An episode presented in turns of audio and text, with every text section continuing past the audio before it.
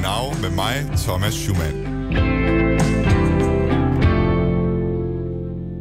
An alle Letztwählerinnen und Letztwähler an den deutschen Rundfunkempfangsgeräten. Deutschland. Wählen Sie die Partei Europa wieder positiv besetzen, damit Deutschland nicht erneut verliert. Ausfahrt. Ich kam vom Ping-Pong-Keller und habe mich in der Zimmernummer geirrt. Das Hotel ist etwas unübersichtlich. Aber jetzt wissen Sie, dass Sie in einer Fremdwanne sitzen und baden trotzdem Gleis weiter. 2. Einfahrt. ICE 16. Genau. Goddag og velkommen til Genau med mig, Thomas Schumann. Lad mig starte udsendelsen i dag med at fortælle dig en tysk joke. En søn siger til sin far, Far, du fortalte mig engang, at hvis jeg stopper en kartoffel ned i mine badebukser, så vil det virkelig imponere pigerne hen i svømmehallen. Faren nikker og siger, ja, det er rigtigt, min søn. Og så siger sønnen, jamen far, du glemte at fortælle mig, at kartoflen skulle ned foran i badebukserne. Hen over sommeren, der har vi her på Genau beskæftiget os med nogle af de ting, som vi særlig godt kan lide ved Tyskland. Og ikke haft nogen god undskyldning, altså som, som vi ellers ikke har haft nogen øh, anden god undskyldning for at tage op i løbet af den tid, vi har sendt Genau. Vi har talt om tysk mad og tysk øl og tysk litteratur, og i dag der skal vi så tale om tysk humor. Og du tænker måske allerede, har tyskerne overhovedet humor? Eller er det ikke lidt sådan med tysk humor, som Monty Python viste i en af deres sketches, hvor tyskerne de forsøger at slå Storbritannien i at lave den sjoveste joke? There were three peanuts walking down the Straße, and one was assaulted. Peanut. Oh, for at blive klogere i dag på, om tysk humor egentlig er sjovt, har jeg i dag en person med mig, som jeg i lang tid gerne har ville have tilbage i studiet her på Genau. Hun er skuespiller i Tyskland, har været skuespiller i mange år i Tyskland, og så er hun faktisk lige nu i gang med at lave en sitcom i Tyskland, som skal laves efter dansk forbillede. Velkommen til dig, Ines Bjørk David. Ja, hej Thomas. Goddag, goddag. Og, det er bare hyggeligt at være her. Jamen, det er dejligt, at du vil være med, og vi har dig med øh, på en forbindelse fra Tyskland. Nu glemte jeg lige at, at, at spørge dig før, øh, vi talte øh, om, hvor var det nu henne i Tyskland, du er for tiden? Øh, jamen, jeg bor i Berlin. Du så er i det er Berlin. da mindst en by, man kender. Ja, vi har Ja. været med fra, fra Berlin nu her på en forbindelse. Og allerførst, øh, Ines, så kender de fleste, altså for lige at få dig placeret øh, i en tysk sammenhæng, altså de fleste tyskere, de kender nok dig som en helt bestemt person i rigtig mange yndlingsserie, som jeg gerne lige vil spille et klip fra. Du bist tot. Warum bist du nicht tot? Was willst du hier? Vergiss dich! Du hast gesagt, sie ist tot. Mirjam, bitte beruhige dich. Das ist nicht Barbara. Wie kannst du das überlebt haben? Was willst du hier? Willst du uns alle umbringen? Mirjam, lass dir doch erklären. Helt kort, øh, Ines, hvem var det, du spillede i den her serie, som vi lige hørte et klip fra her? Jamen, jeg skulle lige overveje, hvad det var for det klip, du spillede. Sådan, hvad, hvad, hvad er det for en historie? Hvad sker der? Hvad, hvad er det? Øhm, men øh, det, da jeg fandt da så lige ud af, at det, du spillede ind, det var noget fra en telenovela, som jeg har filmet for godt 12, 13, 14 år siden efterhånden. Øhm, som hedder Storm der Liebe, altså øh, en, en, en storm af kærlighed. Ja. Og det, det var der, i den serie, så der var, der er du, selvfølgelig mange... Øh, ja, der var du kendt som Miriam i den serie, Ja. så vidt jeg husker. det er rigtigt, Ja. ja. ja. Men jeg har altså inviteret dig med, øh, Ines, i dag, fordi du øh, sidste gang, vi talte øh, blandt andet om den her serie, øh, der, der sagde du også til mig, i, da vi talte sammen, at du er i gang med at lave den her sitcom efter dansk forbillede. Og derfor så kunne jeg ikke forestille mig, at der kunne være Ja. nogen bedre til at tale om tysk humor med. Men øh, allerførst så vil jeg lige spørge dig, Ja. sådan, hvis du skal udlægge teksten omkring tysk humor, hvad, hvad, hvordan vil du beskrive, hvad er tysk humor? Ja, men jeg må jo desværre sige, at jeg står på den side, hvor jeg siger, at de har ikke rigtig nogen. Øhm, men det lyder så ondt, fordi humor er så vigtigt, og selvfølgelig har de en, men de er bare ikke gode til det, og de har også øh, ikke på den måde, synes jeg, ligesom en, en, en samlet humor, og de har også en meget konservativ humor. Altså, de er ikke særlig, de er ikke frække, eller øh, på nogen måde øh, øh, villige til at eksperimentere med et eller andet, eller sige noget, som der er lidt farligt. Øhm, altså, det, det, det er meget svært. Og for eksempel det, som du faktisk spillede ind lige før øhm, i introen, øh, som var en reklame fra Die Partei, Ja. Øh, det synes jeg faktisk er rigtig, rigtig god tysk humor. Men det er der bare ikke rigtig mange, der fatter. Og så har de jo faktisk øh, vel, altså blevet valgt ind øh, i mange øh, Ja, det er, hvad vi skal give noget, øh, det er, hvad vi lige skal give noget baggrund på det. Altså, De Partei er sådan et, et fupparti, Ja, ja, der er blevet oprettet i, øh, i Tyskland Ja. af satiremagasinet Titanic. Og de, øh, jamen, ja. I, den intro, jeg har til, til Genau, der mener jeg, at, at, at noget af det, de siger, det er, at man skal vælge de Partei, øh, sådan at Ja. øh, Tyskland ikke igen taber i Europa eller sådan noget. Jeg tror, det er det. Ja, de, de laver lidt præcis. sjov med, med hvad skal man sige, Præcis, den tyske altså, historie. det er dem, der skal føre, føre Tyskland og Euro, Europa, det er de partier. Altså, ja. de gør selvfølgelig øh, grin med Hitler og med 2. verdenskrig, og det synes tyskerne jo ikke er sjovt. Mm. Øhm, det er et tema, man slet ikke må snakke om, og hvis så skal man selvfølgelig snakke om det øhm, meget øh, seriøst, og det skal være meget tungt, øh, og man må ikke gøre grin med, med vigtige ting i Tyskland. Det er meget svært. Men i, i din, øh, altså nu siger du, at du, du mener, at de har nærmest ikke nogen humor, eller de, har- de har i hvert fald en dårlig humor, eller er svære ved at, har svært ved at eksperimentere og gøre noget, der er frægt. Øh, hvor, hvor mærker du det? Altså, du er jo både i, hvad skal man sige, i mediebranchen, og så også øh, som, som, hvad skal man sige, normal person bor og opholder dig i Tyskland. Øh, mm. lad, os tage, lad os tage mediebranchen til at starte med. Hvor, hvor mærker du det henne? Jamen altså, det er jo, øh, når man får tilsendt et manuskript, og så siger de, øh, ja, det skal være rigtig sjovt og friskt og ungt, og så åbner jeg og tænker, what the fuck? hvad, hvad er det, der er sjovt ved det? Og så laver de så sådan nogle, øh, altså det, som jeg kalder ordvittigheder, men, men de er ikke... Øh, Altså, der findes jo også ordvittigheder på, på dansk selvfølgelig. Ja. Men, øhm, men de tyske ordvittigheder, de er meget intellektuelle. Øhm, og det er sådan det, som jeg ikke kan lide ved den tyske hu- humor generelt. Altså, der er meget, meget få eksempler, der ikke fungerer sådan i tysk humor. Og det er, at de prøver altid med en vits, samtidig også at skille øh, forne fra hinanden. Altså man skal så, samtidig med, at man, man laver vitsen, skal man også lige se, hvem fatter min vittighed. Okay. Hvem er klog nok til at forstå, at den var sjov.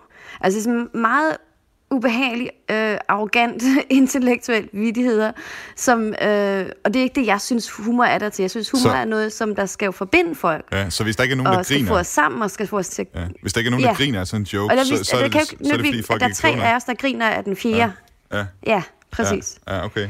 Altså, det, det synes jeg øh, er meget ubehageligt, og det har der været mange eksempler på i, i tysk øh, fjernsynshistorie, synes jeg, øh, med mange øh, specielt mænd, øh, som har været meget kendte, som har øh, 100% fungeret kun på at gøre grin med andre og nedgøre andre i deres vittigheder, og det har fungeret super. Det gør det så ikke rigtig mere, godt sig dank, øh, fordi også Tyskland ændrer sig øh, sammen med resten af verden. Men, øh, men der opstår selvfølgelig sådan lidt et vakuum. Jamen, hvad for en humor skal man så putte derind? Fordi der er jo ikke rigtig nogen.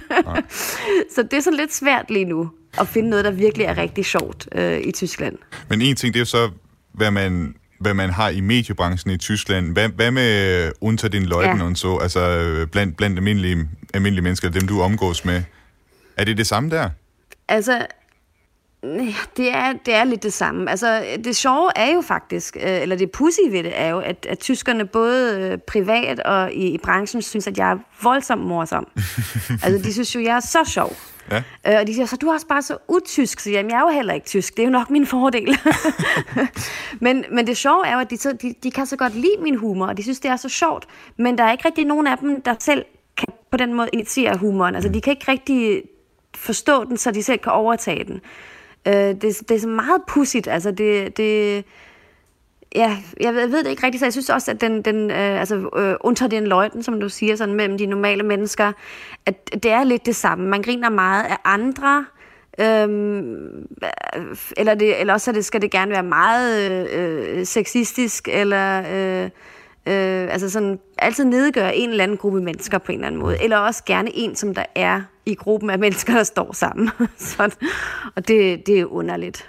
Før, før den her udsendelse, der, der vi snakket lidt om, hvad, hvad, der så er gode eksempler på tysk humor. Og du, øh, du har foreslået øh, det her, der hedder Loriot, og som jeg lige vil spille et klip fra her. Von Baden kann nicht die Rede sein. Es ist ja kein Wasser in der Wanne. Als ich das Bad betrat, saßen Sie im warmen Wasser. Aber Sie haben es ja wieder abgelassen. Weil Sie es eingelassen haben, Herr Dr. Klöbner. In meiner Wanne... Det her klip, det kommer vi også senere på, ind på i udsendelsen, men det er altså øh, Loriot, øh, og så en, en sketch, som er, hvad skal man sige, ret legendarisk i, i tysk humor, øh, hvor der sidder to mænd i, i et badekar og diskuterer om, hvorfor delen er de, de sidder der begge to. Øh, hvad er det, du synes, der, der er sjovt ved, ved, ved Loriot? Jamen, øh, Loriot, han, han, altså, han, nu har jeg faktisk glemt, hvad han faktisk rigtig hed. Loriot var jo ligesom hans, øh, hans figur, som han, som han var i alle de der øh, udsendelser. Øhm, og hvor nogle gange, den, den sketch, som du lige spillede ind der, det var jo en tegnet sketch, og han har også nogle, hvor han selv spiller med, sammen med en kvindelig skuespillerinde. Øhm, og det, som jeg godt kan lide ved ham, det er, at han nemlig aldrig på den måde ligesom nedgør, for, han har aldrig nogensinde nedgør folk på nogen måde, eller gør grin med folk, og alligevel gør han grin med alle folk, med en masse øhm, klichéer, men hvor man hvor, med lidt kærlighed, så man kan genkende sig selv i det, man kender den situation. Det er jo det, humor skal gøre. Humor skal jo tage et eller andet, vi kender, og også vise os, hvor latterligt det kan være, hvor latterligt vi selv kan være. Øhm, og, og det gør han bare så godt. Og det der med, at der sidder to voksne mænd og skændes om, hvis badekar det er, og hvem der nu skal gå ud, og hvorfor de overhovedet begge to sidder i det badekar, og hvem der må have sin øh, and med i badekarret eller ej, eller om der skal skum i eller ej. Ja. Og de diskuterer det faktisk, altså nu hvor vi så snakke om det faktisk på et meget intellektuelt niveau selvfølgelig. Øhm, og det, kan, altså det ved jeg ikke, hvor, hvor godt øh, lytterne nu kan, kan snakke tysk, men det er jo, det er jo meget, øh, han var meget øh, belæst og en meget klog mand. Øh, og det kan man også godt høre den måde, som, som der bliver snakket på i de sketcher. Der bliver aldrig sagt et grimt ord på nogen måde. Der bliver ikke øh, sagt øh, øh, lort eller et eller andet prut eller sådan noget. Det bliver slet ikke sagt sådan nogle ord. Og, og alligevel fungerer det med sådan nogle meget øh, basale følelser og situationer, som vi alle sammen kender. Jeg, jeg tror også en Øhm, del og det af... sjove er jo også, at tyskerne... Ja, ja Jeg, jeg tror en del af... jamen en del af, en del, elsker jo Loriot. Ja, jeg tror en del af joken i det er også, at, at, Ja. at det, er, det er sådan lidt det bedre borgerskab, der sidder der i, i badekarret sammen, og sådan meget, Ja. meget formelt i virkeligheden. To nøgne mænd, der sidder og diskuterer, Ja. hvorfor delen sidder de i det badekar begge to. Hvorfor, ja. hvorfor de deler det badekar. Ja, ja. ja. Jamen, og det sjove er jo, at, at tyskerne generelt, altså jeg har lige nogensinde fundet en tysker, som ikke elsker Loriot, og de, de fleste er selvfølgelig også vokset op med det på en måde. Han, han, han, øhm, altså, dengang fandtes der heller ikke så mange programmer på tysk, øh, i tysk fjernsyn selvfølgelig, men, men folk elsker Loriot, og alligevel mm. er der jo ikke rigtig nogen, der har kunne finde ud af at, og ligesom at tage den slags humor ind i deres daglige liv, eller videre i mediebranchen, og det synes jeg er meget forunderligt. Ja. Nu nævnte du også tidligere, at øh, en af de ting, som det er svært at gøre grin med i Tyskland, det er 2. verdenskrig. Øh, det er så alligevel øh, lykkedes nogen i gang imellem at, at lave en, en joke øh, eller to om det. Jeg vil lige spille et klip. Det her det er et af mine yndlingsklip, øh, der handler om tysk humor. Jeg synes, det, det er ret fantastisk. Vi skal lige prøve at høre det her. Wie ist denn die Stimmung? Zicke-Zacke, Zicke-Zacke! Zicke-Zacke, Zicke-Zacke! Hip, hip! Hip, hip! Sieg!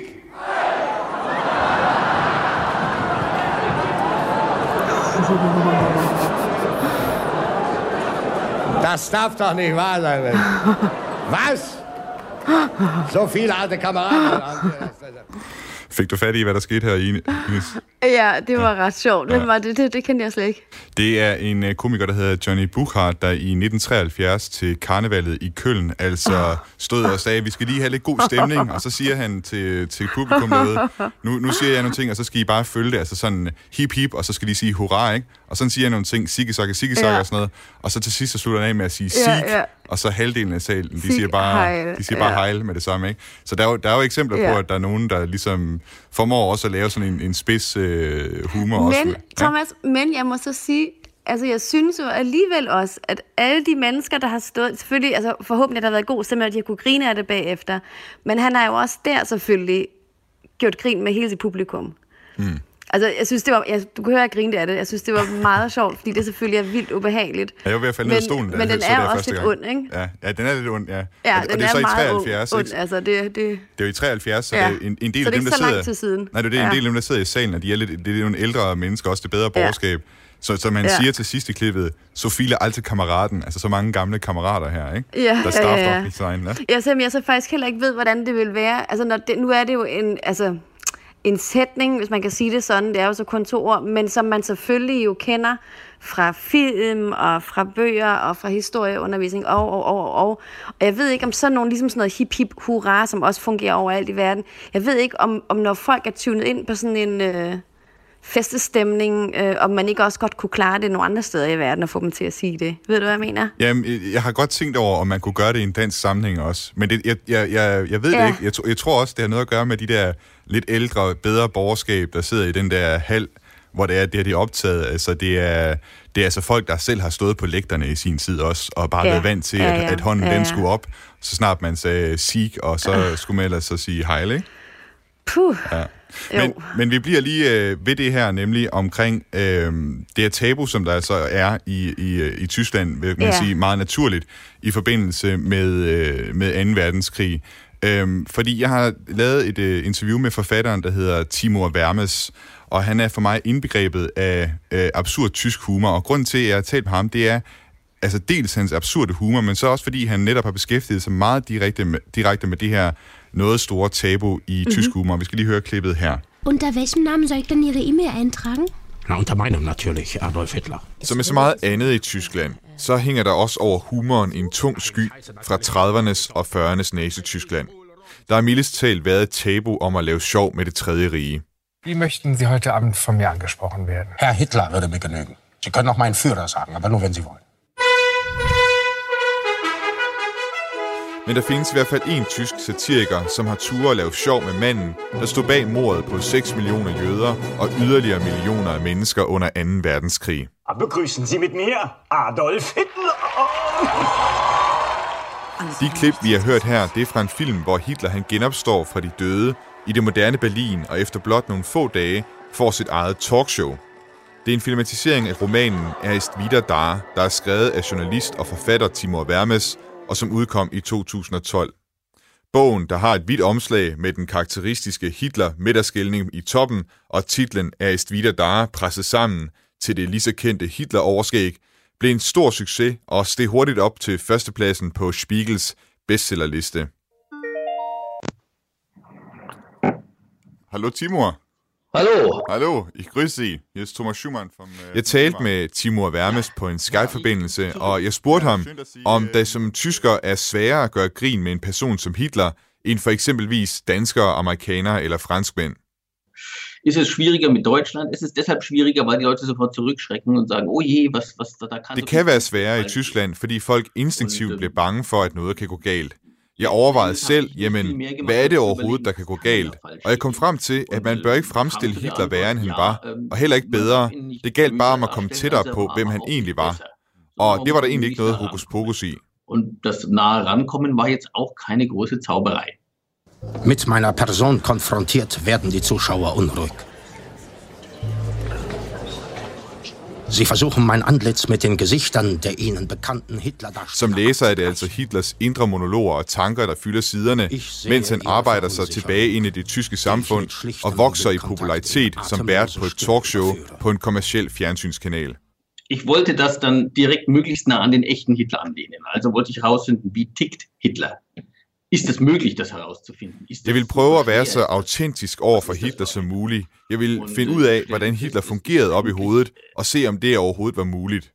es ist nicht so schwer, irgendwie ihn nachzuvollziehen. Wenn man tatsächlich Mein Kampf liest, da sind Dinge drin, die Og jeg fandt ud af, at det er faktisk ikke så svært. Hvis man læser Mein Kampf, så står der ting, som til dels er latterlige, men der er også nogle gode betragtninger.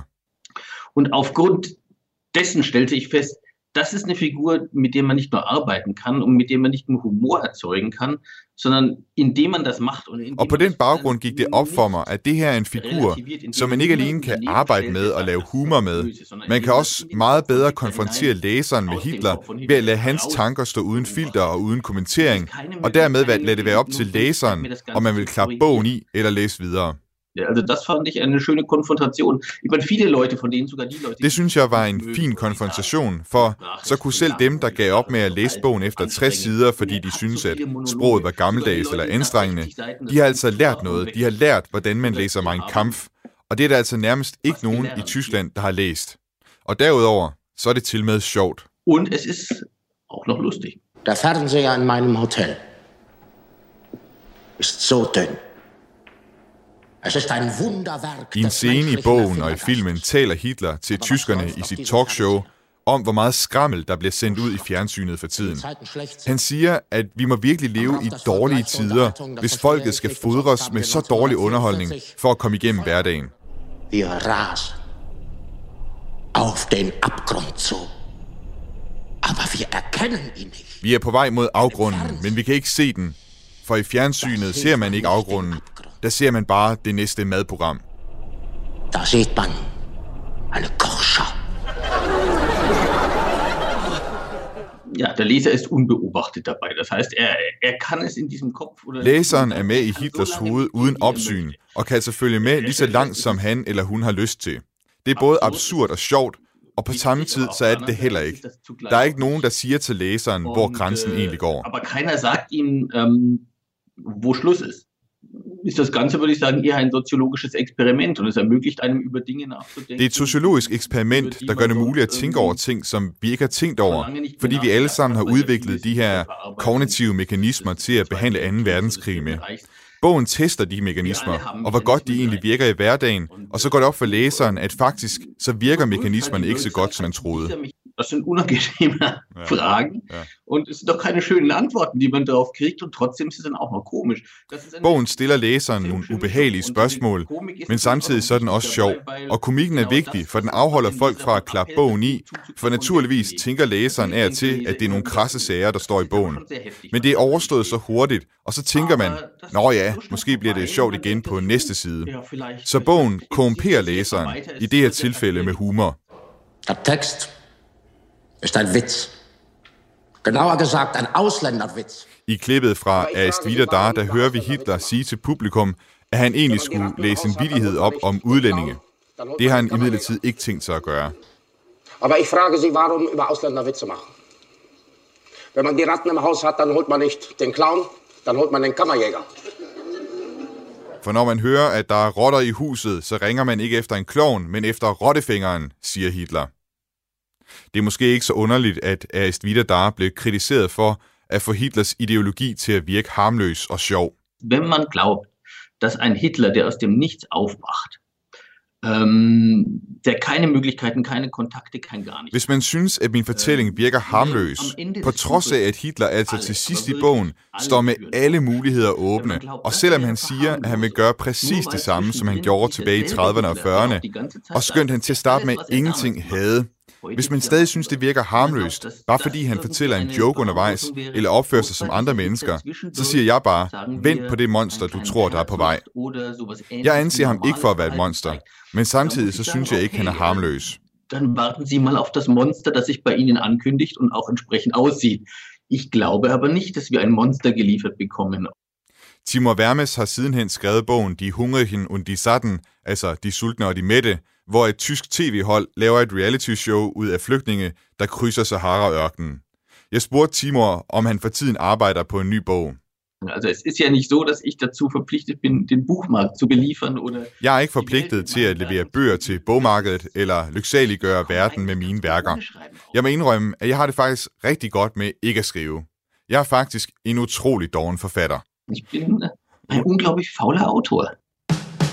Du lytter til Genau med mig, Thomas Schumann. I dagens udsendelse af Genau, der taler vi med Ines Bjørk David, som er skuespiller i Tyskland, om tysk humor. Og vi hørte her lige et klip med Timur Vermes, der altså laver sjov med noget i Tyskland, som det ellers ikke er normalt særlig sjov at tale om. Og Ines, jeg tænkte på her til at starte med, har du øh, læst øh, Asvita eller, eller set filmen, som også er lavet? Øh, ja, begge dele faktisk. Begge dele. Øhm, og jeg sad nemlig også og ventede på, hvad du sagde, fordi det, det pussy, synes jeg jo, var, at øh, bogen jo hurtigt kom på bestsellerlisten, og filmen blev bare trynet ned. altså, Hvordan kan det være? Jeg synes faktisk, øh, det var ret sjovt, øh, må jeg så indrømme, men øh, det synes tyskerne altså ikke. Nu har vi jo faktisk hørt to eksempler på nogen, der ligesom har lavet en joke ud af, eller hvad skal man sige, lavet sjov med, med det her med 2. verdenskrig. Så det er jo heller ikke, fordi det ikke sker, det her med, at, at tyskerne faktisk også øh, Ja. tager, tager fat i det her. Øhm, men, men oplever du, at der er en grænse, som er sat anderledes end for eksempel i Danmark? Øh, og og hvor, hvor vil du sige, at den grænse den så går i forhold til det her emne? Uh, jamen, der er helt sikkert en grænse bare i, at du kan være sikker på, hvis du laver sådan en vidighed, eller skriver sådan en bog, eller laver sådan en film, eller, eller også som de partier siger sådan nogle ting, som de ekstra gør, uh, at der bliver snakket om det. Altså, der er ikke nogen, der siger, at det var et sjovt show, så bliver der diskuteret, om det var okay, at han sagde det, han sagde. Må man godt gøre grin med Hitler? Uh, er det okay, at Hitler er hovedpersonen i en film, og at man faktisk også har medlidenhed med ham nogle gange, altså med den figur, som der bliver fortalt der? Uh, er det okay? Øhm, det, det, du kan jo ikke overhovedet snakke om øhm, 2. verdenskrig, uden at der bliver diskuteret, om det er okay at snakke om det. Mm. Og det er jo anderledes i Danmark. Øhm, altså, jeg kan ikke tænke på noget, som man ikke må gøre grin med i Danmark, øh, altså på en måde, hvor der så skal diskuteres bagefter, øh, når man har lavet en vidighed om, om dronningen, som vi alle sammen elsker selvfølgelig, vi danskere. Alligevel må man godt gøre grin med hende, uden mm. at folk siger, hvorfor gør du grin med hende? Må man godt det? Man kan måske sige, at der, øhm, der, der måske går en anden grænse ved, ved nogle af sådan de moderne problemstillinger i Danmark også. Det, det ved jeg ikke, om det, er- det er helt rigtigt, men altså noget af det andet, som, som man også kunne diskutere i Tyskland, det er sådan en politisk korrekthed i, i dagens, øh, det moderne Tyskland. Mm. Øh, også sådan belært af de, øh, de historiske fortilfælde med 2. verdenskrig i forhold til den moderne øh, flygtninge- og indvandrerdebat. Oplever du der, at, mm. at man, er, man har et, en anden grænse, end man har i Danmark? Ja, men nu er jeg jo selvfølgelig ikke, nu har jeg jo ikke boet i Danmark i 20 år, må man selvfølgelig sige, ikke? Så mm. hvis der på den måde opstår helt nye grænser, så, så ved jeg det faktisk ikke rigtigt. Altså det kan jeg ikke rigtigt på den måde så sammenligne. Øhm, men jeg synes mere, at det er som om, at man øhm, i Tyskland... Øh, altså, jeg har også tænkt over det, da, da vi snakkede om at lave det her show selvfølgelig, hvor jeg sådan tænkte, hvad er det overhovedet, tyskerne egentlig laver grin med? Mm.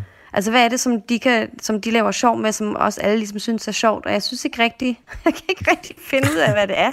Udover, øh, øh, at mænd er dumme, og øh, at, at, at øh, kvinder øh, er også dumme, og alle er på en eller anden måde dumme. Og jeg, ved ikke rigtig, hvad det er, de gør grin med. Men ikke, ikke sådan flygtninge og indvandrere. Men man tør ikke, eller hvad skal man sige, man laver ikke øh, jokes og sådan noget på Nej, bekostning altså af dem. det, nej, det gør, det synes jeg ikke, man ser, nej. Okay. Fordi det, det tror jeg så vælt, altså weltweit, skal jeg sige, øh, så selvfølgelig hele verden jo også lige nu, at, øh, at der selvfølgelig er, er, altså det har jo gået, gået for sig i flere år, det startede selvfølgelig også med, altså jo allerede inden MeToo, og altså jeg synes, der har været, der har været de mindste, mindst 5-6 år nu, at det har ligesom været et tema med, om man må være politik, altså PC, altså political correct, eller, eller nicht, og godt engelsk og dansk og tysk, det kan jeg slet ikke. Øh, men, øh, men jeg synes faktisk, jeg ved ikke, hvordan det er i Danmark, jeg synes faktisk, at vi er ligesom forbi den diskussion nu i Tyskland. Okay. At man ligesom er dem, der ligesom, der har været nogen sådan nogle uh, stand-up comedians, kabarettister, whatever, som ligesom har ligesom holdt fast i, at man skal have lov til at gøre grin med alle mulige mennesker. Men det er selvfølgelig sådan nogle øh, 40 plus årige hvide mænd, øh, hvor selvfølgelig alle andre siger, nej, du skal ikke gøre grin med os. Altså, det er sådan lidt, det er ikke den, og det var faktisk også det, når man tænker tilbage, det som jeg sagde i starten, hvad jo egentlig sådan ligesom er sjovt, det er jo, når man kan gøre grin med sig selv også. Ja. Altså, at det ikke kommer sådan oppefra, og du kan jo ikke rigtig gøre grin med nogen, som der allerede ligger på jorden, og så sparker du til dem. Det er jo ikke sjovt. Nej. Altså, det er jo derfor, det er sjovt at gøre grin med folk, som der faktisk har en højere standard end dig selv, som faktisk står over dig, som altså politikere, vigtige folk i verden, Trump. Det gør godt at grine af ham, for han er en idiot, og han er bare så magtfuld. Ja, men det er godt, det, er godt, det er godt, du det- siger det. det det, os. det er godt, du kommer med det eksempel, fordi der er faktisk, Tyskland har været Ja. ja. igennem en, øh, lidt af en, en krise, en diplomatisk krise tilbage i 2016. Der oplevede man det tysk humor, det såkaldte Erdogate, eller Bøhmermann-affæren. Altså, hvor den tyske... ja. ja, ja. Lige præcis, hvor, hvor den tyske stjernekomiker Jan Böhmermann, han bevidst provokerede den tyrkiske præsident Recep øh, Ja. Tayyip Erdogan, og altså endte med en retssag på halsen på grund af det fra, fra den tyrkiske Ja. ja. stat. Og vi skal lige prøve at høre et, øh, altså klippet fra, som altså var anledning til den her retssag. Jeden Türken hört man flöten. Die dumme Sau hat Schrumpelklöten. Von Ankara bis Istanbul weiß jeder, dieser Mann ist schwul, pervers, verlaust und so viel. Jeg laver lige en øh, oversættelse her af, hvad Jan Böhmermann han siger. Han siger altså, at alle tyrkerne, de fløjter, at det dumme svin, og det er altså Erdogan, har rynket nosser. Fra Ankara til Istanbul, der ved alle, at han er bøsse, han er pervers, hans hoved er lige så tomt som hans testikler. Altså man kan sige, den får del med ikke for lidt i, øh, Ja. ja. i, i den bid der. Nej. Så altså på den måde kan man sige, at tysk humor kan da også øh, have en del bid, ikke? Altså i hvert fald politisk humor her. Jo, og det, det kan den der, og Jan Bøhmermann jo for eksempel, men han er jo så også, øh, hvis man kan kalde det et, øh, øh, altså et øh, randprodukt, hvad hedder det på dansk? Altså han er, han er jo heller ikke i midten af, selv, af, af, af samfundet. Han er en... Øh, Øh, han laver meget spids humor. Ja, han er lidt Altså han er, han er sådan lidt, det er sådan, er meget, ja, han er atypisk, han er, han er, han er utrolig klog, øh, og alligevel laver han humor på et øh, altså, øh, sprogligt niveau, som alle tyskere også kan forstå. Øhm, og det, altså for eksempel det der, det der digt, som du lige øh, viser udklip fra, øhm, det, altså, det er jo for eksempel også, altså øh, nu lige i forhold til det, at Jan Bømmermann jo øh, sådan som jeg i hvert fald ved det, øh, faktisk har været meget øh, imod at gøre grin med for eksempel bøsser, eller at sige, det er noget dårligt. Og så i det her, det gør han det jo så, fordi han ved, at Erdogan synes, det er dårligt. Mm. øhm, og han, han, det var virkelig, øh, altså han gjorde det jo ekstra for os at provokere. Jeg tror ikke, der er nogen, der havde regnet med, at han faktisk ville blive, øh, at der ville blive lagt sagen imod ham. Og jeg husker det da som om, at, at øh, der var snak om, at Erdogan ville have ham udleveret til Tyrkiet, så han kunne komme i fængsel i Tyrkiet. Og, altså, hvor at, øh, jeg tror hvis nok, at Merkel endda sagde på et tidspunkt, nej, der skal ikke, det, der, selvfølgelig skal han ikke til Tyrkiet. Og, altså, det var jo det var så vildt. Altså. Ja, den fik ikke for lidt. Øhm, den fik ikke for lidt. Ja. Altså, men men han, han laver rigtig mange rigtig gode ting også, øh, og også meget samfundskritiske, også inden for de tyske grænser. Altså det, normalt går han jo ikke efter, efter øh, fremmede statsoverhovedet, han tager dem, vi har herhjemme, skulle jeg til at sige. Ikke? Mm.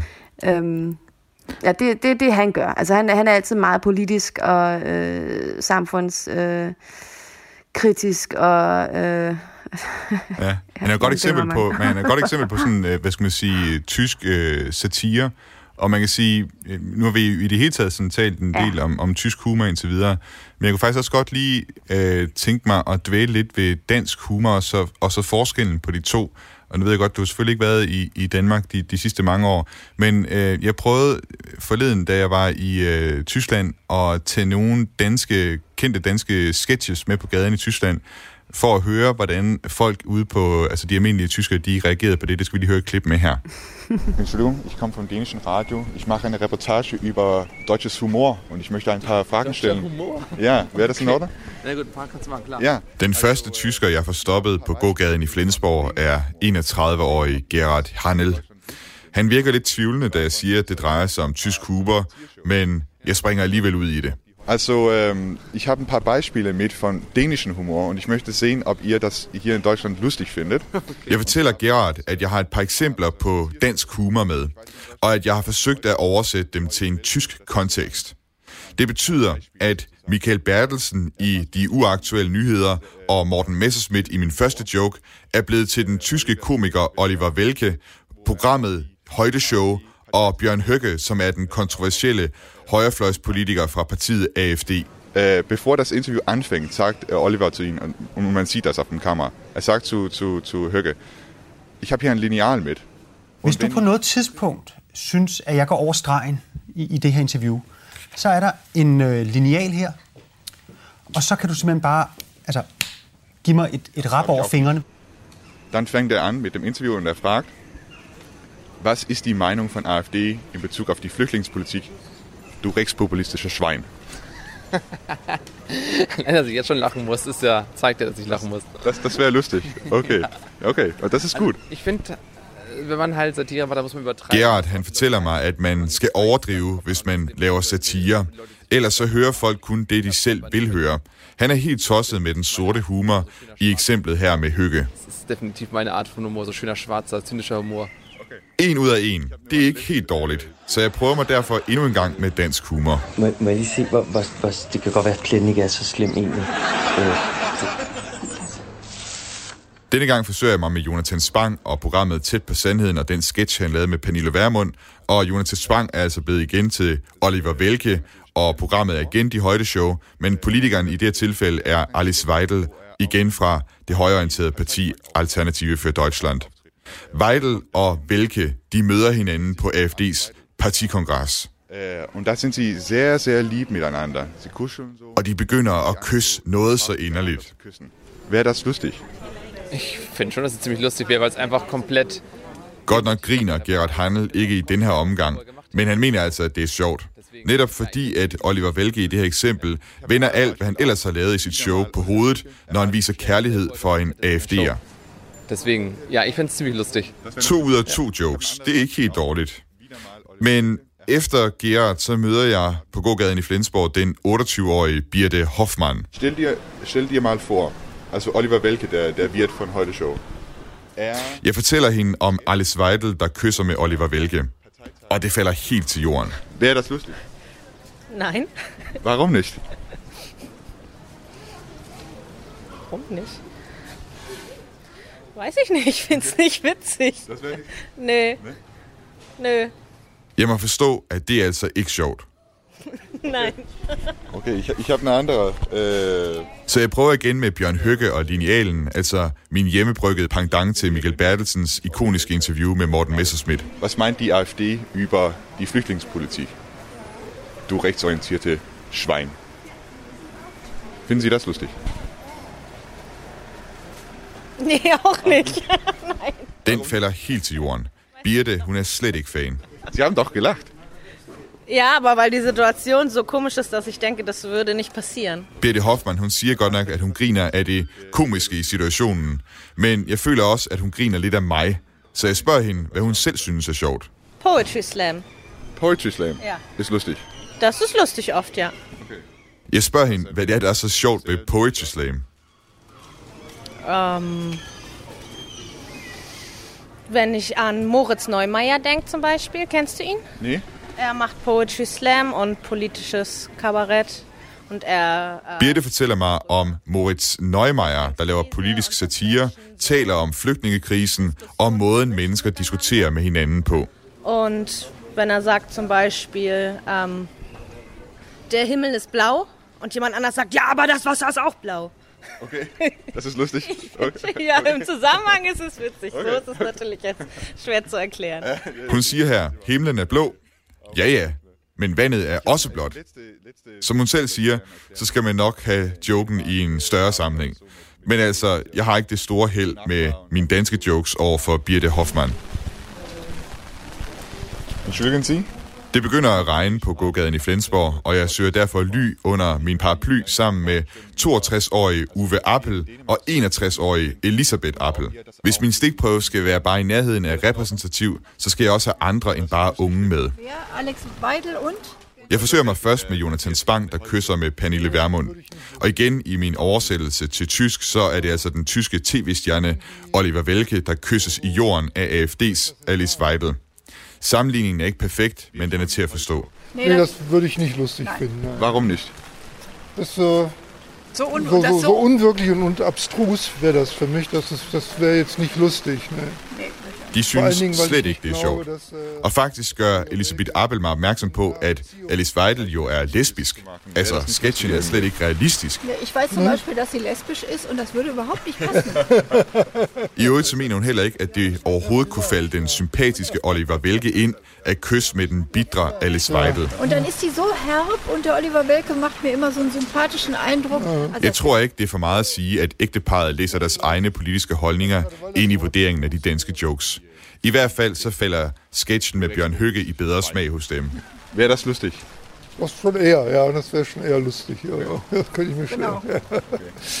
ja. Jeg siger farvel og tak til ægteparet Uwe og Elisabeth Appel, og kan så i samme åndedrag gøre regnebrættet op. Stillingen er 3-3. Altså tre gange faldt mine eksempler i god jord, og tre gange blev der bare rystet på hovedet.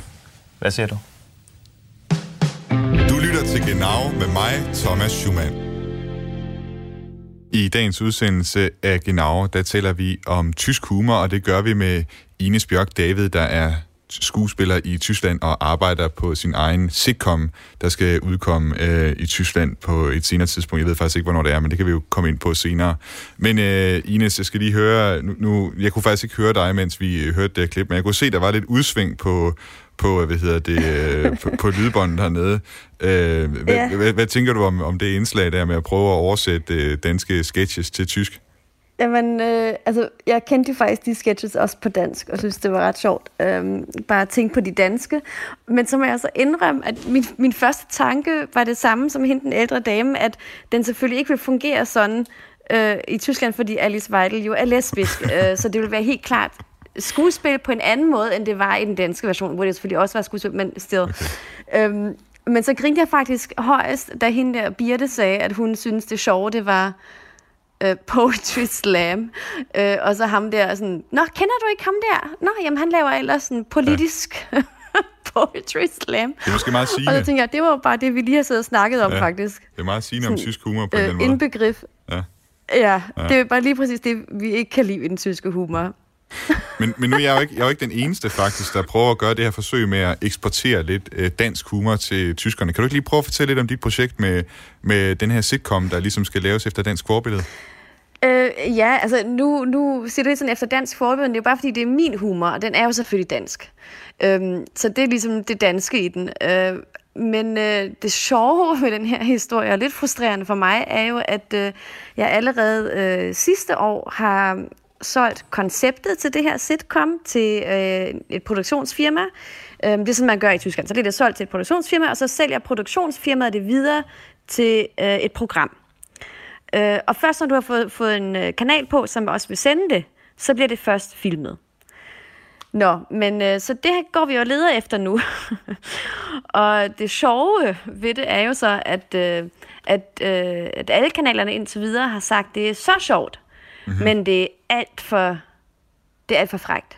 Det er alt det for er alt for spids. Det er alt for... Øh, Jamen, fræk på den måde, at, øh, at det er sådan nogle øh, ubehagelige vittigheder for dem, at de, at de griner af det, og de siger altså, at de vil gerne selv se det, men det er ikke lige noget til vores kanal, fordi vores seere, de er sådan lidt mere konservative, og tænker, det tror jeg faktisk ikke, de er. Altså, jeg tror også tit, at det er noget, som dem, der bare sidder og bestemmer, at de ligesom tager det, som de kender, og de tør ikke tage nye chancer, osv. osv. Øhm, men de synes alle sammen, at det på en eller anden måde er for spidst. Det er det, de siger på, på tysk. Det er sådan zu spitz. Men Kan du komme med nogle eksempler på, på nogle af de her jokes, som de siger, det er simpelthen for, det er for, det er for meget? Jamen, øh, ja, altså, nu, nu handler altså, det er en, øh, en, en sitcom faktisk. Øh, nu er den ikke mere så skidegod og revolutionær, som jeg synes, den var for tre år siden, da jeg startede med at finde nogen, der ville købe den her serie. Øhm, fordi at, øh, at jeg faktisk spiller mig selv. Men det findes, jeg ved ikke, i Danmark, men i Tyskland findes der efterhånden en del amerikanske øh, sitcoms fra, øh, på Netflix, som har samme princip, at du har nogle berømte mennesker, som på en eller anden måde spiller dem selv, men så alligevel ikke. Øh, så det vil sige, at jeg gør rigtig meget grin med mig selv, med min situation, øh, hvad jeg alt sammen ikke kan, at jeg øh, synes, at jeg, jeg prøver at være den bedste mor, og så er jeg bare den dårligste mor. Øh, jeg tror selv, jeg er helt vildt berømt, og så er der bare overhovedet ikke nogen, der kender mig. Øh, og jeg, jeg går og skal finde, øh, altså vende hver 25 øre for ligesom at kunne betale min husleje, og udadtil så er jeg den store stjerne. Altså, så der, det er meget... Øh, jeg gør bare grin med mig selv hele tiden, men selvfølgelig også med en masse øh, stereotypiske situationer, som folk kender i Tyskland. Når man er alenemor, og så har man au pair, og au pairen gør det bare endnu værre. Øh, og, og, øh, og selvfølgelig har jeg alle de dårlige holdninger, som man kan have til et eller andet. Ja. Og det kan de på en eller anden måde ikke lide. Jeg ved ikke, jeg kan ikke forstå, hvorfor. Nej. Man kan jo ikke grine med andre, men, det, men det, det synes de på en eller anden måde er farligt. Det er de dårlige holdninger, de Øh, synes er I farlige. don't know. Jamen, det kan godt være, det er det, fordi at, at det var, altså, jeg havde en af mine samtaler øhm, med, øhm, med min producer, øhm, da vi, altså inden hun havde læst det første, den første episode, som jeg havde skrevet, der havde vi kun snakket om konceptet, og så siger hun, jamen øh, nu med de der au pairs, nu skal det ikke blive racistisk. Så siger jeg, nej, men jo, men altså, jamen det er det lidt, men det er det så heller ikke, fordi for eksempel er mit forslag i den første episode, at jeg har en, en kinesisk au pair, øh, som kun snakker kinesisk på sin FaceTime hele tiden, og overhovedet ikke gør noget, og jeg har bare tre børn lige pludselig. Og så siger jeg, jamen jeg kan ikke fyre hende, det er jo så synd for hende, hun kan ikke engang snakke dansk. Eller tysk selvfølgelig vil det jo så være. Jeg kan ikke engang snakke tysk. Jeg kan ikke fyre hende. Og så ser man så hende, hvordan hun siger, at jeg kan da snakke perfekt tysk. Jeg øver bare øh, kinesisk med min kæreste, når vi snakker FaceTime. Øh, hun gider så bare ikke at arbejde, så hun lader som, hun ikke forstår et ord, fordi så slipper hun jo for at skulle lave noget. Ah. Øhm, og det er som jeg tænker, jamen, og så siger hun, at det er så stakkels, altså hun synes, det er så pinligt for mig, og hun har så ondt af mig, fordi jeg er jo næsten 40 år gammel, har to børn og ikke nogen mand. Mm. Hold da op. altså, ja. så, og det synes de så alligevel er lidt farligt, at, nu skal man jo ikke gøre grin med hende, den unge kinesiske pige. Så Nej, men det er jo mig, der bliver gjort grin med i sidste ende. Ja. Øhm, men det, det, det er måske det, at de er lidt bange for, at, øh, at det skal misforstås. Ja. Hvor, hvor langt er det, du er med, dit, øh, med det her sitcom? Hvor langt er du i projektet? Jamen, øh, det, det er svært at sige, fordi at, at vi så sidder og venter nu på, at, øh, eller jeg sidder og venter på, at øh, min øh, producer, hun så finder en kanal, som der vil vise det. Øhm, så det kan jeg ikke rigtig sige, hvornår vi har fundet nogen, eller om vi finder nogen, det ved jeg også ikke. Altså det kan selvfølgelig også godt være, at det bare er en af de idéer, som der principielt vil være pisse sjove, men øh, det, det er de bare ikke klar til. Jeg har det jo, og jeg skriver også andre ting. Og der har jeg jo det samme, at folk de siger, de kan godt lide det der dansk og den der humor, men om det kunne være lidt mindre sjovt. Eller lidt mindre på den måde sjovt. Ja. Kan du gøre Og det hvor jeg mindre tænker, sjovt? jamen, Ja. Ja, men ikke så farligt sjovt, ikke? Så, Ja. så, så er det jo igen ikke sjovt. Så hvorfor, så kan vi bare lade være med at lave noget sjovt. Det forstår jeg ikke. I don't get it, people. Men nu kan man sige, altså, og de griner jo selv af det. Det er jo det skøre ved det. ja, når du er til møderne og sådan noget. Ja, ja, de, ja. De, de synes jo, det er pisse sjovt, og alligevel, det kunne jo godt være, at resten af Tyskland synes nok ikke. Det er nok, det er nok for meget for resten af Tyskland. Så måske er det som, da du var på gaden også, at, øh, at tyskerne faktisk til dels er meget videre i deres humor, end, øh, end øh, medie, øh, medierne tror, de er. Mm. Man kan også sige, altså sådan noget humor, det kan også udvikle sig, altså det med inspiration udefra og sådan noget, så kan det, så kan det være, at man faktisk øh, lykkes med at, med at rykke noget i Tyskland også. Og øh, vi to er faktisk mm. Ikke de eneste, øh, der har gjort hver vores øh, lille forsøg på at, at hjælpe tyskerne med deres humor. Det har det britiske Monty Python faktisk også forsøgt tilbage i 1971, uden at have særlig øh, meget held med sig, og det skal vi lige høre et klip med her. Well, the, the, the Germans came to us and they said, look, we don't have a sense of humor. Hvis du er Monty Python-fan, så kunne du måske høre, at det her det var Eric Idle, der sad og fortalte om, hvordan Monty Python på et tidspunkt blev kontaktet af tysk fjernsyn i starten af 70'erne. Og ifølge Eric Idle, så blev de altså spurgt, om de ville komme til Tyskland og lave et afsnit, for tyskerne havde ikke selv nogen humor. Wir nehmen die Mäntel in Bavaria. Ja, in Bavaria, wo die Berge aus dem Boden ragen. Det her tyske afsnit af Monty Python, det er et af mine yndlingsafsnit. Der er både en sketch om den lille rødhætte, og så den sketch, vi lige hørte et klip fra her, som på tysk fik titlen Das Bayerische Restaurantstück, hvor et amerikansk ægtepar kommer ind på en traditionel bayersk restaurant og bliver modtaget af tjeneren, der er spillet af John Cleese, og så får de ellers en noget usædvanlig servering. Sketchen den ender med, at to tjenere de står og slår kvinden med en kylling, mens to andre tjenere bærer manden over i den anden ende af lokalet og kaster ham ud af vinduet.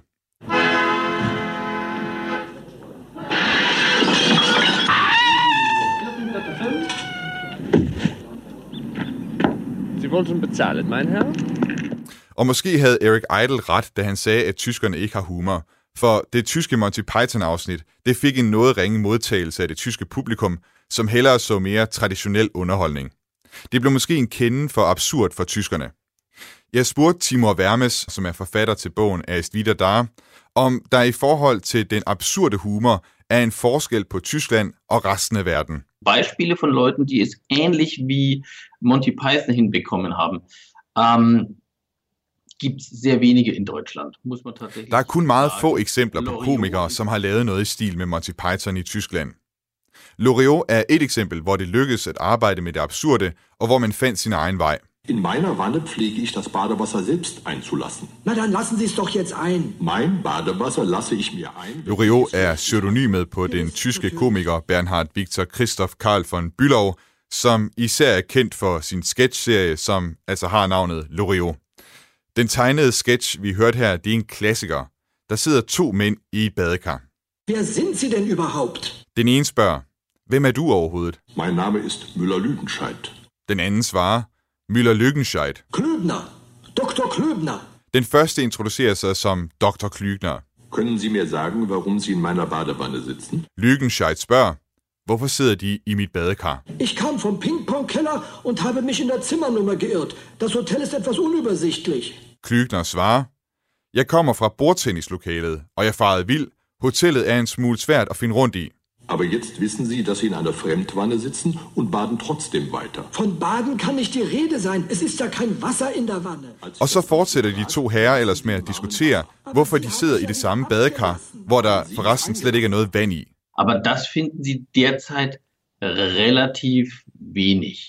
Ähm, wobei Den slags humor er der ikke så meget mere af, siger Timur Vermes. Men nu kender han også kun mest til bøger. Han siger, at hvad der sker på internettet, der er han ikke helt up to speed. Was ich da aber gesehen habe, das sind eben auch, ähm, die experimentieren manchmal. Men på det, han har set, der har han kunne konstatere, at selvom der måske eksperimenteres mere på internettet, så mangler der nogle gange noget håndværk. Humor, det handler ikke bare om at tage fusen på nogen, det er mere komplekst end som så, og Timur Vermes, han mangler altså for tiden at se den kompleksitet. Jeg spurgte til sidst Timur, om man overhovedet kan tale om tysk humor som sådan, altså om det har en anderledes karakter, der adskiller sig fra engelsk eller dansk humor?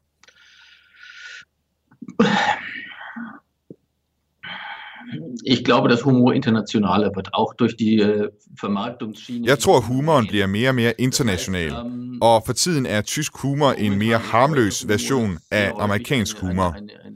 Det er måske sådan, at tysk humor ikke har helt lige så meget bid, eller måske kommer til at have for meget bid nogle gange, hvor det ikke er passende. Ich behaupte, dass guter, funktionierender Humor auch immer etwas Böses hat. Und äh, Jeg mener, at god humor altid har et element af noget ondsindet. Og efter krigen var samfundet for ødelagt til, at man kunne være ondsindet. Derfor forlod man sig på det harmløse. Und in den 70ern hatten wir größtenteils einen ganz furchtbaren Humor, der überhaupt nur noch... Äh, I 70'ernes Tyskland, der havde vi en frygtelig humor. Det, der blev sendt i fjernsynet, det var alt sammen åndssvage ordspil. Det, der på tysk hedder Larifari.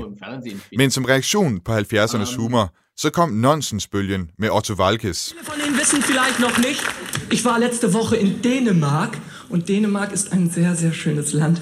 Nur äh, sind die Einwohner Dänemarks mit dem Vorurteil behaftet, dass sie nicht immer ganz die Wahrheit sagen. Det her er Otto Walkes, og som du kan høre i klippet, så har han faktisk gjort sig sjov på danskernes bekostning. I det her klip fra Norddeutsche Rundfunk, der synger han en sang med titlen Danskerne lyver ikke, for der skulle åbenbart være en fordom om, at vi ikke altid siger sandheden.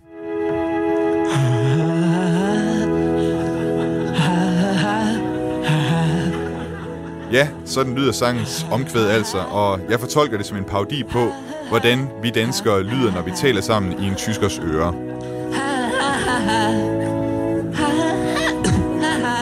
Das war auch sehr verstörend, weil natürlich verschiedene Leute auch gesagt haben, was ist doch nicht witzig, das ist doch, was ist das? Das ist, das ist doch albern, das ist doch Klamauk. Det skabte også en del polemik, fortæller Timur. For der var en del, der sagde, hvad er dog det for noget? Det er bare larm og billig latter. Det er ikke nogen værdifuld humor. Men selvom tysk humor altså har været igennem de her forskellige bølger, så mener Timur, at der stadig er den her harmløshed over den, som man stadig kan se i dag. Weil wir zu wenig Beispiele dafür kennen und weil es natürlich in den Familien... Tyskerne oplever nok for få eksempler på den her slags humor, fordi den mere bidende humor ikke praktiseres i familierne. Jeg tænker på New Yorkerne, som i over 100 år har en hjertelig og bidende humor, de omgår hinanden med. Og det er altså anderledes end i et samfund, hvor man konstant er bange for at træde nogen over tæerne. Men som sagt tror Timur, at humoren bliver mere og mere international, og her vil den traditionelle tyske humor få svært ved at konkurrere, og tyskerne vil altså begynde at grine mere af de samme ting, som vi gør i Danmark og i andre lande. Radio 4 taler med Danmark. I dagens udsendelse af Genau, som er ved at nå sin afslutning, der har vi talt om tysk humor med Ines Bjørk David, der er skuespiller og har boet i Tyskland i 20 år. Og Ines, øh, nu hørte vi her Timur Vermes igen, og det synes faktisk, han er Mm. meget god til at opsummere nogle af de ting, vi har talt om i dag. Det her med sådan, at der er en lidt- vis harmløshed over tysk humor, øh, og at man nogle gange måske har det med at gå lidt for meget i en retning, øh, hvor det ikke rigtig er sjov alligevel. Øh, Ja. han taler så også om her, hvad skal man sige, udviklingen, og øh, jeg tænkte på, om, om du kan mærke, at der er en udvikling i gang, og, og hvor er den udvikling så på vej, på vej hen i tysk humor? Ja, altså, jeg vil øh, give ham totalt ret i, at der er den udvikling, fordi det, det er det, jeg tror, altså det er jeg også glad for, og jeg tror, det er det, vi kan se på grund af sådan noget som Netflix og øh, Amazon Prime Video, bla bla, øh, fordi at øh, tyskerne jo har sådan en stor egen industri øh, i, i forhold til fjernsyn og biograffilm, at de jo næsten ikke importerer noget, eller ikke på samme niveau, som man gør det i, i, i Danmark eller i resten af verden næsten.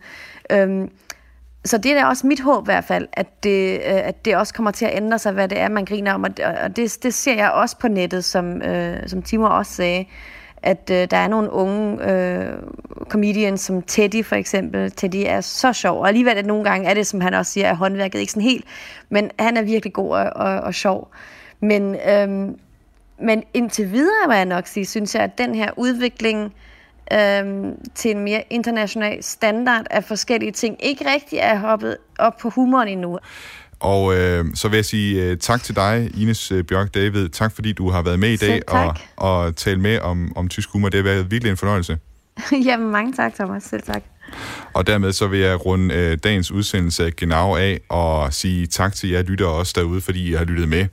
Genau, det er som altid lavet af mig, Thomas Schumann, og min kollega Jeppe Rets Husted, og øh, du kan som altid finde vores udsendelser inde på Radio 4's hjemmeside, eller på Apple eller Spotify, øh, deres podcast player, hvis du skulle have lyst til at læse, eller undskyld, jeg kan læse, øh, lyt til nogle af de tidligere udsendelser, vi har lavet.